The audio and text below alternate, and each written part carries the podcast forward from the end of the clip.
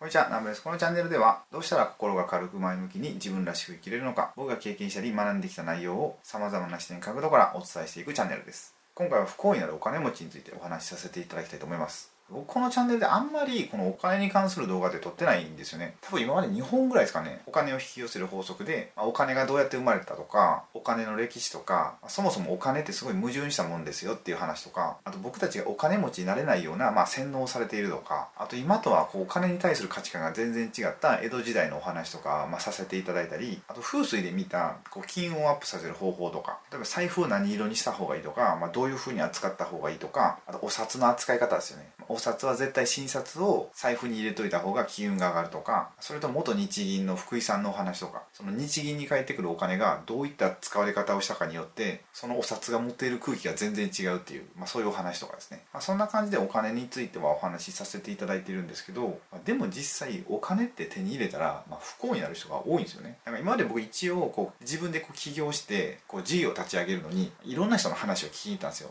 成功している人ですよ。成功者と言われる。何十万も払ってこう会いに行ったんですけど、なんかね、こうお金はすごい持ってるんですけど、あんまりこう幸せそうな人がいないっていう状況だったんですよね。まあ、でも中にはそれですごい幸せそうに生活されてる方もいるんですけど、まあ、それでもなんかトラブルを抱えてる方がすごい多くて、例えばなんかこう話を聞いててもなんかお金の話ばっかりしてるとか、あとやたらこうなんかちょっと時間ができたらずっと何か食べてすごいこう太ってるとか、もうずーっと貧乏ゆすりしてるとか、あとなんかねこう顔色がすごい悪いみたいな。なんかねこう正気がないというか活力がないというか、何かにこう全部絞り取られてるみたいな、まあ、そういう方たちにお会いしたんですよ。そうだからなんかねお金は持っててもなんかねなんかそんなに幸せなんじゃないのかなって感じたんですよね。でなんかお金を稼ぐってやっぱそういうもんなんだって思ったんですよ。なんかどうしてもこうダークサイドに行ってしまうみたいな、まあ、僕はそんな風になりたくないなとか思いながら、まあ、仕事してたんですけど、まあ、ちょっとしたご縁があって今いろいろ学ばさせていただいている方々と知り合うことができて、お金を稼ぐと同時にこう精神的にすごい高い次元を保つこともできるんだっていうのが分かったんですよね。でその先生方がおっしゃってるのがこの器作りをしましょうみたいな。その器っていうのがまあ僕たちの、まあ、その心の器ですよ。その心の器を大きくすると、まあ、どれだけお金が入ってきても幸せに生活できるっていうことだったんですよね。で器ができてないと、例えばお金がバーンって入ってくるじゃないですか。で入ってきたらその器がちっちゃいからなんかお金に飲まれてしまうみたいな、入ってきたお金を抱えきれないからもうお金に潰されて人生も終わらせてしまうみたいな、そういうもんだと思うんですよ。でしかも前の動画でお話しさせていただいたそのお金にはこの気が宿るんですよ。だからもしちょっと悪いことをして儲けたお金だったら、もうその負のエネルギーに自分が押しつぶされるみたいな、それでこう結構不幸そうな人が多かったのかなっていうのを感じました。で器ができてないのに潰されるっていう、まあ、一番分かりやすい例が宝くじだと思うんですよ。今この動画撮ってるのがにせんにじゅうねんのいちがつで、まあ、ちょっと前に年末ジャンボの結果出てましたけど、あの宝くじっていうのが本当めっちゃ分かりやすいと思うんですよね。だってなんかその当選者のその後を調査する期間があって、その結果では当選者のななわりかはちわり以上が高額当選する前以上に不幸になってるってみんな言ってるんですよね。まあ、それでもこういうことを、まあ、あまり公に言えないのは国の財源だからだと思うんですけど、それでもこの数字はちょっとひどいんで何とかした方がいいんじゃないかなとちょっと思ったりしてます。ちなみにこの宝くじでいっせんまんえん以上当たった人がもらえる冊子っていうのがあるんですよ。その日から読む本っていう、まあ、小冊子らしいんですけど、これってその金融機関でお金と交換するじゃないですか。その時に一緒にもらえる本みたいなんですけど、その本が結構すごくて、あちなみにこれメルカリとかで確かにまんからごまんぐらいで売ってると思うんで、もし興味がある方は一度見てみてください。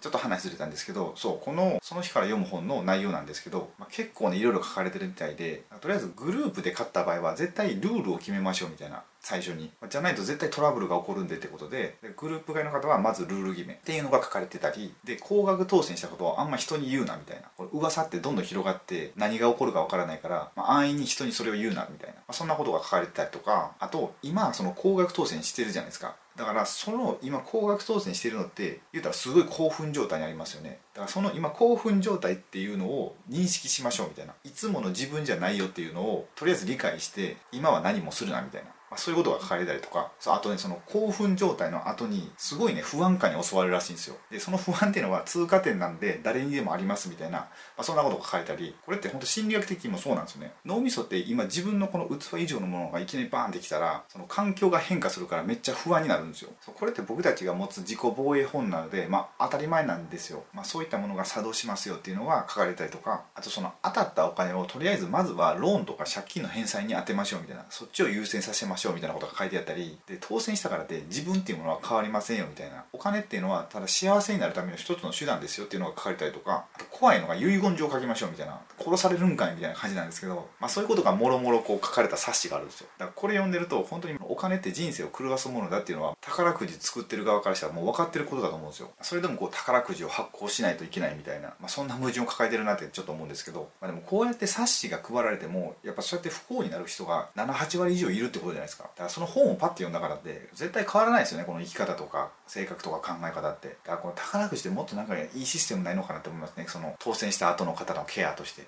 であとちょっとまた違う考え方でこう仏教的な徳とカルマの話とかもしてみようかなと思うんですけど、いっせんまん以上とかのまあ高額の宝くじが当たるってかなり運っていうのを使うじゃないですか。言ったら徳を使うってことですよ。だってこの間なんかね ユーチューブ で見てたんですけど、まあ、その回のまあ宝くじを全部もし積み上げられるとするじゃないですか、こうバーっと。で仮に当たる確率がいっせんまんぶんのいちだとしたら、およそですけどいちキロのその宝くじの山からいちまいピッて選ぶみたいな、それでいちおくえん当たるみたいな、まあ、そんな確率ですよ。っていうことは相当運勢を使うってことなんですね。で徳を消費したらカルマが溜まっていくじゃないですか。そしたらどんどん運が悪くなって人生おかしくなっていくっていう、まあ、そういう考え方もあるかなと思うんですよ。もうでもね持ってる人は持ってるんだなっていう、まあ、エピソードがあるんですけど、昔僕がこう美容師をしてる時があって、でその時に僕のお客さんじゃなかったんですけど、まあ、違う方の担当された方で、日本人で初めて女性の警察官になったっていう女性の方がいたんですよ。もう白髪ですごいなんか凛としたかっこいい女性の方だったんですけど、その方も確かにごせんまんぐらいの宝くじだったっておっしゃってて、なんかすごいですよね。日本で初の女性の警察官 で, で宝くじもそんな高額の方ってなんかすごい持ってるんだなって思いました。であと他にもとある、まあ、超有名な大御所のお笑い芸人の方がいらっしゃるんですけど、その方の場合は確かに何回も高額当選をされてて合計ではちおくえんぐらい当ててるんですけど、でもそのお金っていうのをこう私服を肥やすんじゃなくて全部人のために使ってるみたいなんですよ。だからさっきのこう徳とかカルマの話でどんどん徳を詰めるからそれだけ高額の宝くじが当たって返ってくるみたいな、まあ、そういう流れになってるかなって思うんですよね。今回途中からもう完全に宝くじの話になっちゃったんですけど、まあ、お金持ちになっても不幸にならない方法っていうのが、まあ、僕の考えですけど、まあ、お金って何のために必要なのかなっていう、まあ、そこを紙に書き出すとか何か自分なりにもう一度考え直していくっていうのが、